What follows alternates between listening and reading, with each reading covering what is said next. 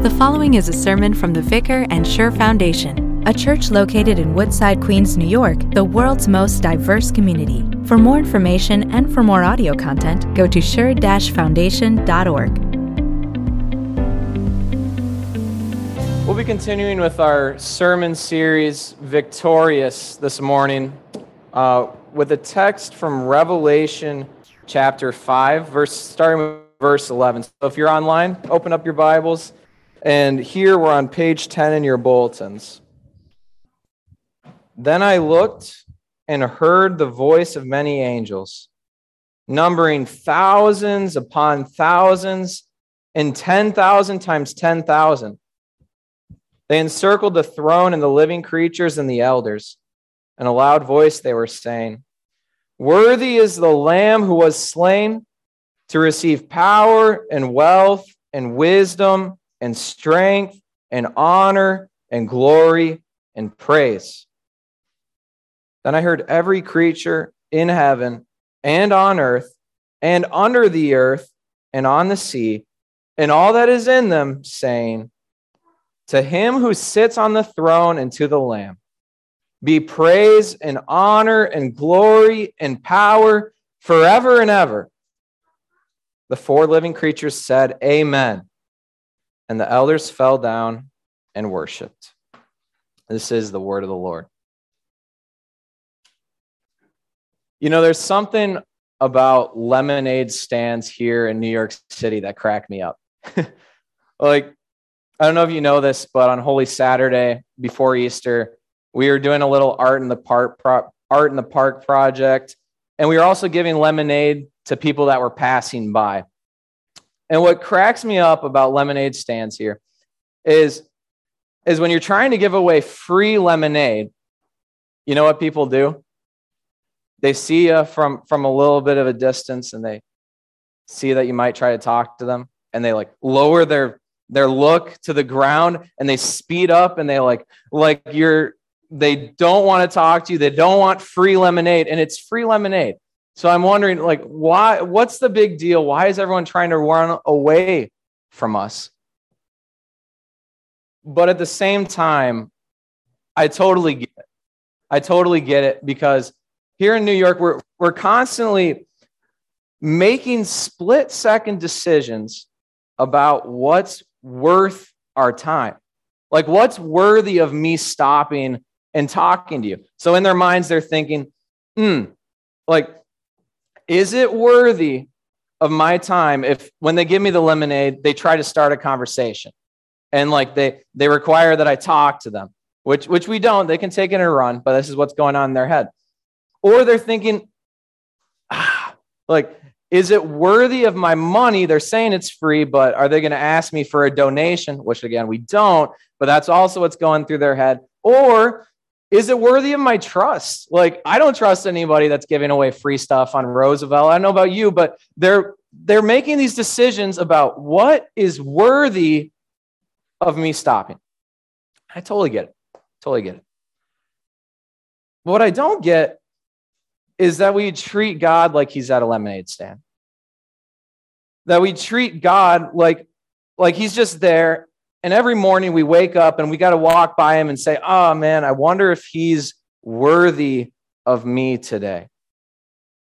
I wonder if he's I wonder if he's worthy of my time or I wonder if he's worthy of my money or I wonder if he's worthy of my trust. And I guess this morning what I want you to take away is that that is not a question. It just isn't a question. He's not there for us to walk by every morning and wonder. He is worthy. The Lamb is worthy. And he's worthy because he was slain. And because of that, he's worthy to absolutely every person. And he's worthy of everything. So that's my prayer this morning as we go through this text. I don't know if you know the, the story of, of King Arthur and, and his magical sword Excalibur or not. But there's this, there's this legend that there was this sword stuck in a rock. And this is before King Arthur was King Arthur. And it wasn't just stuck in this rock because it was wedged in there, but it was stuck in there because there was a curse. There was a curse that no one could take this sword out of the rock unless they were worthy to hold it, worthy to pull it out. So, as the movies portray it, all these strong knights come and and they're trying to pry the sword out of this rock and strong knight after strong knight nobody can do it.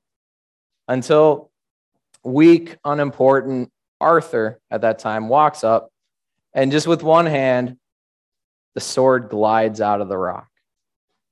And at that moment everyone around just bows down and proclaims, as, proclaims him as king because he was worthy to hold the sword. He was worthy to remove the curse on that sword. You know what I find striking about our text this morning is that when the angels sing their song, they don't, they don't say, Worthy is the Lamb, worthy is Jesus because he's God. They don't say, Worthy is the Lamb because he created us. They say, Worthy is the Lamb who was slain. The only reason they give for why he's worthy is because he was slain, because he was worthy to remove the curse of our sin. And, and that's something that only the Lamb could do. No one else could do it. He, it's like he pulled the rock, the, the sword out of the rock. He removed the curse of our sin from us. But instead of using the sword for his own advantage or power, he took that sword, gave it to someone else, and let them kill him. That's why our lamb is worthy, because he was slain. He removed our curse. He did something that no one else could do, so we can proclaim him as King and Lord of all. But we have to we have to go to this next question here. The lamb is worthy because he was slain, and he's worthy to us, and we're all here and we're proclaiming him as worthy. But we have to wonder because we're in a certain age, an age of choice, I think, like who exactly is he worthy to? Because I think in the way we think, everyone can decide for themselves what's worthy or not. And I've got two examples for this. One is someone close to me recently uh, said this to me. They said, I'm glad Jesus does it for some people. I, really, I'm glad, but he ain't doing nothing for me. He ain't doing nothing for me. And I think another example of this age of choice is, is kind of as, as a culture, how we treat children and, and religion that more and more common. Parents want to let their child decide what religion they want to choose. It's, it's like I don't want to I don't want to force my religion on them. I want them to grow up and decide for themselves whatever they want. If they want to follow Buddha, great. If they want Allah, great. I found what works for me. Jesus works for me, but you got to find something that works for yourself. I think as a culture, we live in this, this age of, of choice. And I just want to let those thoughts, that mentality sit. And I want to compare it to our text here today and see what Revelation has to say about that kind of thinking. And the first thing is in verse 11. Verse 11. This is the description before the angels sing their song.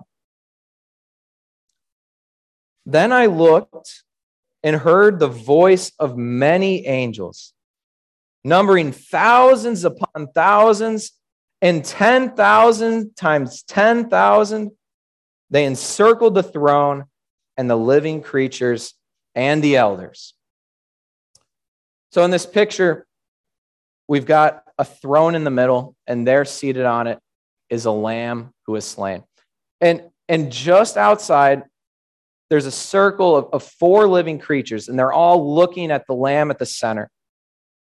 And surrounding those four living creatures, there's 24 elders surrounding them, looking at the lamb. And around all the elders, around the living creatures, around the lamb at the center are 10 million angels, all singing at this one lamb in the center. And I guess my question is Does this seem like the type of concert that you'd see at a music festival?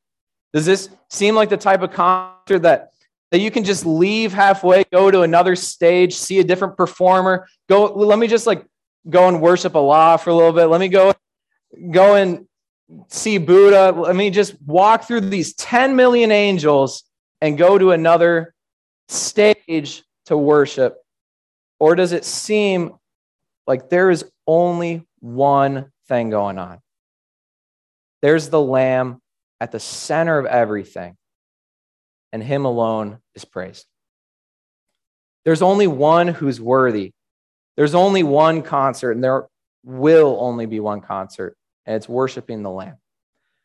But there's another thing that Revelation gives us, and it's, it's even more clear than that. In verse 13,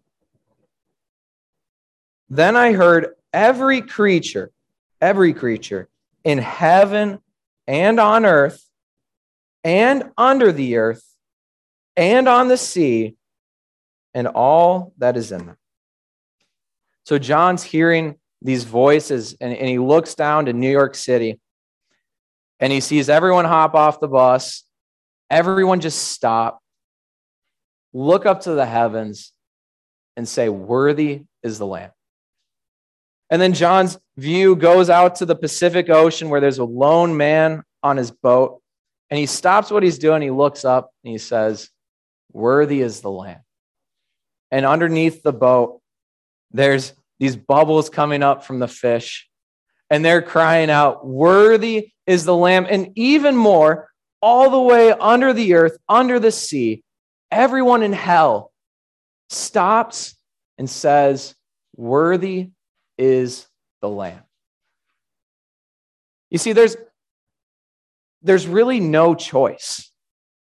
There's no decision about who's worthy or, or wanting to follow whoever you want.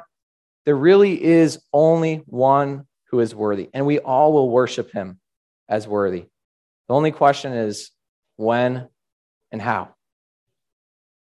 Worthy is the Lamb who was slain, and he's worthy to absolutely everybody on the face of this planet. But we've kind of danced around this question of what exactly he's worthy of. And we've talked about him being worthy, but but what does it mean that he's worthy? Like, what do we, what do we give to the Lamb? And verse 12 has the answer of that. Worthy is the Lamb who was slain to receive power and wealth and wisdom and strength and honor and glory and praise. In other words, he's worthy of absolutely everything. You know, Revelation uses the number seven a lot, and it's, it's always the number of completion between man and God. And so when John uses these seven words, and even in the words in themselves, it covers everything. If you can imagine something that God might be worthy of, he is. And the Lamb is worthy. He's worthy of all our power, all our wealth, all our wisdom, all our strength, all our honor, all our glory, all our praise. Like there's there's nothing in our lives, there's nothing that we have that doesn't deserve to be in the lamb's hands.